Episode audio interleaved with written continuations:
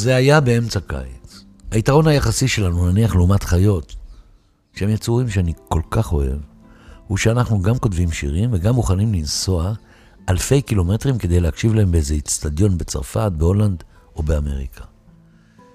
חיות כנראה בכלל לא יודעות שהן לא כותבות שירים, אולי מלבד הזמירים והציפורים השרות.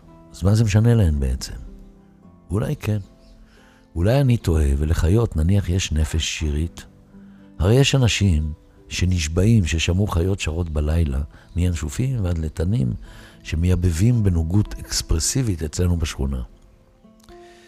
אבל בינתיים, כאמור, אנחנו אנשים שזקוקים לכותבים ולשירים שלנו, ולכן, בשבוע העצוב הזה, מותו הפתאומי של צביקה פיק היכה את כולנו בתדהמה. ובעוד אלה מנסים לכבוש את השלטון בבחירות הקרובות, בתרגילי התחברות ובמניפולציות, הוא פתאום היה ואיננו. כולם בחרו בכותרות מתוך שיריו כדי לנסח את האבדה הבלתי נתפסת, אבל אני הייתי שם, בימים ההם, בשנות ה-70. האוויר הישראלי התמלא מטוסי מנגינות שלו ושל המון יוצרים אחרים. וזה היה טרום טרום הנזק ונועה קירל, ואנחנו כתבנו ושרנו שירים בדם ליבנו ובצער הורינו המהגרים. אז צביקה הצטייר ישר בתור זמר ויוצר יחיד במינו, ואפילו כשהתקבל לא פעם בלעג, בגלל האקסטרווגנדיות שלו והתלבושת המוזרות, בסגנון דיוויד בואי שעטה על עצמו, יחסית לארץ השמרנית, הוא היה כבר אז נועז וממציאן. האמת שבסך הכל כולנו התקבלנו בלעג, לא פעם, אבל חתרנו למטרות שלנו. ואם מדברים עליו, אז אצלו כל שיר היה מורכב מתבנית פופית מהנגד וסולו סינטי או גיטרה שהפך ליבבה פיקית מוכרת. ועכשיו, איך אני יכול לפסוח על האמירה כשמת צביקה, מת שוב אב, ומת אלול, ומת חומם, גם נאסף תשרי ומת עמם. רק נשארה גחלת עמומה של אהבת הקיץ הקדומה. בגימל. ואיזו מנגינה מהממת כתב פה לטקסט הנפלא של חברי החסר, המשורר נתן יונתן. מנגינה מינורית, מאוד ישראלית, שכשאתה שר אותה, היא שרה איתך ביחד. ושירים אחרים שלו שהתפרסמו מאוחר יותר, עלתה כבר תמונת רוקנרול, עדינה וגם כסחנית, כמו בלגור איתו, ששרה ריק יגאל, או בדם חם של שרי, ולעומתם שיר אפרחה של עפרה חזה מהמיוחדים והמתריסים בשירה שלנו. אני ראיתי אותו לראשונה במחזמר שיער, בתפקיד קלוד. הוא היה שם מסתורי, מרתק, לא דומה לכולנו. היו שם גם גבי שושן, מרגלית צנני הנהדרת, ואפילו כן, כן, צדי צרפתי. כן, בתפקיד בלתי נשכח. וצביקה ביניהם, כמי שלא היה ניצול של להקה צבאית, אלא יוצא דופן, רזה ויפה תואר. איש מצחיק, עם החיוך הסרקסטי המעודן שלו, כאילו צחק אל ועל העולם. הייתה לו מין צורה מיוחדת ואופיינית לתקשורת עם אנשים. אמרו עליו שהוא חש זר, שרצה להיות צבר כמונו, ושהישראליות תדבק בו. זה לקח זמן עד שבסוף היא נדבקה. אז הדרך אל המסלול של השירה הישראלית נפתחה לו, הוא החל לשחרר שירים שפיצצו את הרדיו עם השמרנים והמצומצמים שהיו אז. הגל הקל וגלי צה"ל, שתי תחנות. וב-1973, כשהוא נבחר למלחין השנה, אילנית כזמרת השנה, ואני כזמר השנה, זכינו לחבור שלושתנו ולשיר את עכשיו אני יודע, שהלחין למילותיו של אהוד מנור. אוקיי, מטר תשעים ואחד של צחוקים ושמחת חיים השתחררו אז בינינו באולפן, שבו הקלטנו את השיר. הוא היה מאוד גאה בזה, והוא הזכיר לי את זה לא פעם, למרות שהשיר עצמו לא המריא בכלל מעלה-מעלה. והייתה זו בתי שירי שעשתה את ה closure, כשכתבה בזמנו תסריט טלוויזיוני לסדרת מיני מחזמר בבימויו של איתן פוקס, לפי שיריו של צביקה. איך לקרוא לזה, אבא? שאלה אותי ערב אחד. ואני הצעתי את השם, תמיד אותו חלום, מתוך מרי לו. החלום של כולנו, שרצינו לשיר, להלחין, לכתוב ולהופיע, ולימים סוכם בשיר, לפעמים חלומות מתגשמים, שצביקה הלחין כמובן. אז גם אנחנו וגם הטור התחרפנו השבוע, כי אני מלכתחילה רציתי לכתוב בכלל על משהו אחר. ועכשיו מה? על מה אכתוב? על הסילואט שעושה נורת החשמל העצובה בחדר ואני יכול לבהות בה שעות? על ילדיי שנסעו לחופש ברמת הגולן? על חברים שנסעו למקסיקו וחטפו קורונה מאוד אלגנטית ולא מטרידה במיוחד? על מה אכתוב באמצע הקיץ הזה? על יוקר המחיה, על תקרית הירי הנוראית, על מורים שעוזבים את המערכת, על קצר בתקשורת הפוליטית, או על מי שכונה המאסטרו. למול עונת העשור של מאסטר שף, שמנסה להתבשל קיצי, למרות שכל השופטים לבושים בסוודרים. ואולי על אלה שנסעו לאיסלנד, בקיץ, כדי לקפוא מקור ומהיפותרמיה. ואולי על ביתי שעמדה במטבח ובישלה השבוע עם קינוע ועם שירי צביקה פיק באוזניה.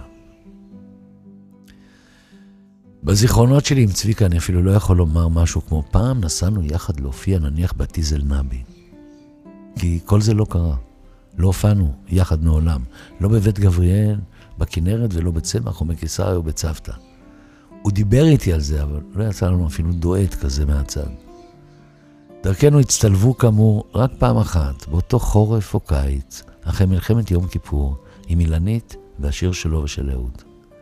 אבל, אבל בתוך הדבר הזה, הנפלא, שנקרא מרקם המוזיקה הישראלית, הכל תמיד מתברג והכל. כמו אסדת שירה ששטה לה רק לא מגז. דמיינו. ואני שוב מתגעגע ליגאל בשן, ולאריק איינשטיין, ולגבי שושן, ולגרי אקשטיין, ולעוד אחרים, למשל דני בן ישראל, ששר את כוכב הצפון. השיר הראשון ששרתי בקן הצופים בירקון ועיצב את חיי בעיר תל אביב. ואי שם, גם ליאונרד כהן, היהודי החסר כל כך.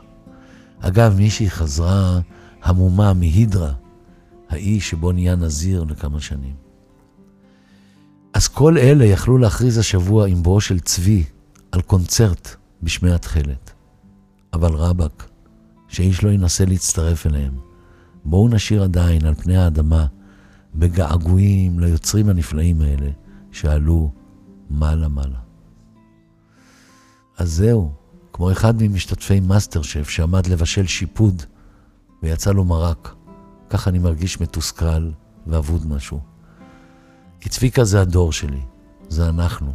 ומסביב גם העולם מתחרפן, מלא תאונות דרכים נוראיות, למול כל אלה שנסעו לחופשות בכרתים. שים לב, הם מבשלים עם חמאה, אמרה כשהביטה במאסטר שף. את יודעת מה? מצידי שיבשלו עם מרגרינה, חמאה ושמן זית, חשבתי. כי בסוף הכל כולסטרולים נגד בדידות וצער.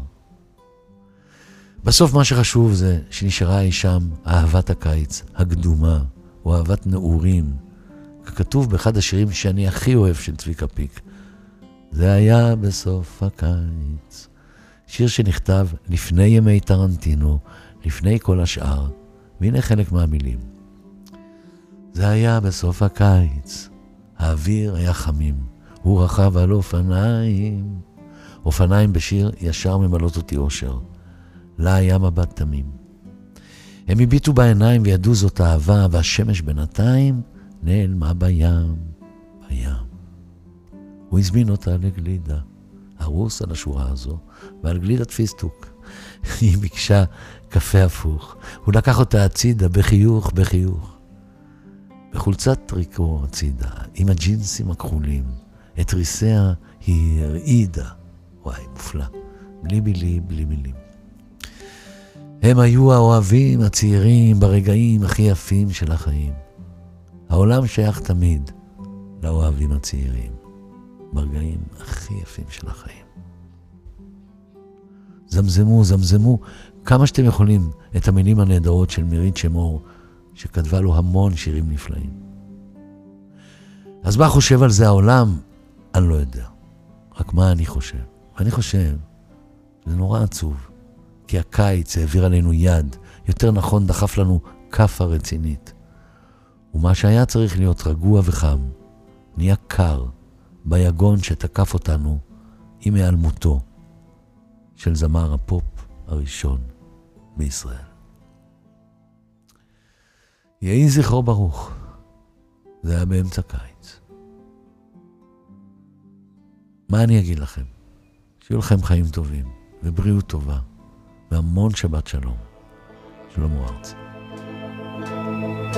היום זה מחר, שאתמול פחדתי ממנו. עכשיו אני יודעת למה, עכשיו אני יודעת כמה.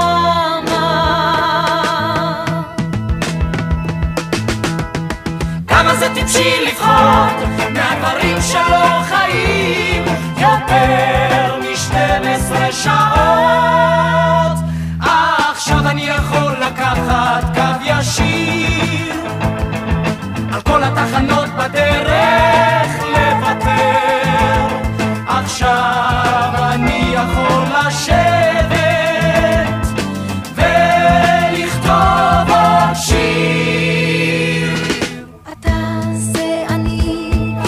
והשיר הזה שייך לשנינו. עכשיו אני יודעת למה, עכשיו אני יודע כמה. כמה זה כדאי לשיר את הדברים שלא חיים יותר מ-12 שעות. עכשיו אני יכול לקחת קו ישיר על כל התחנות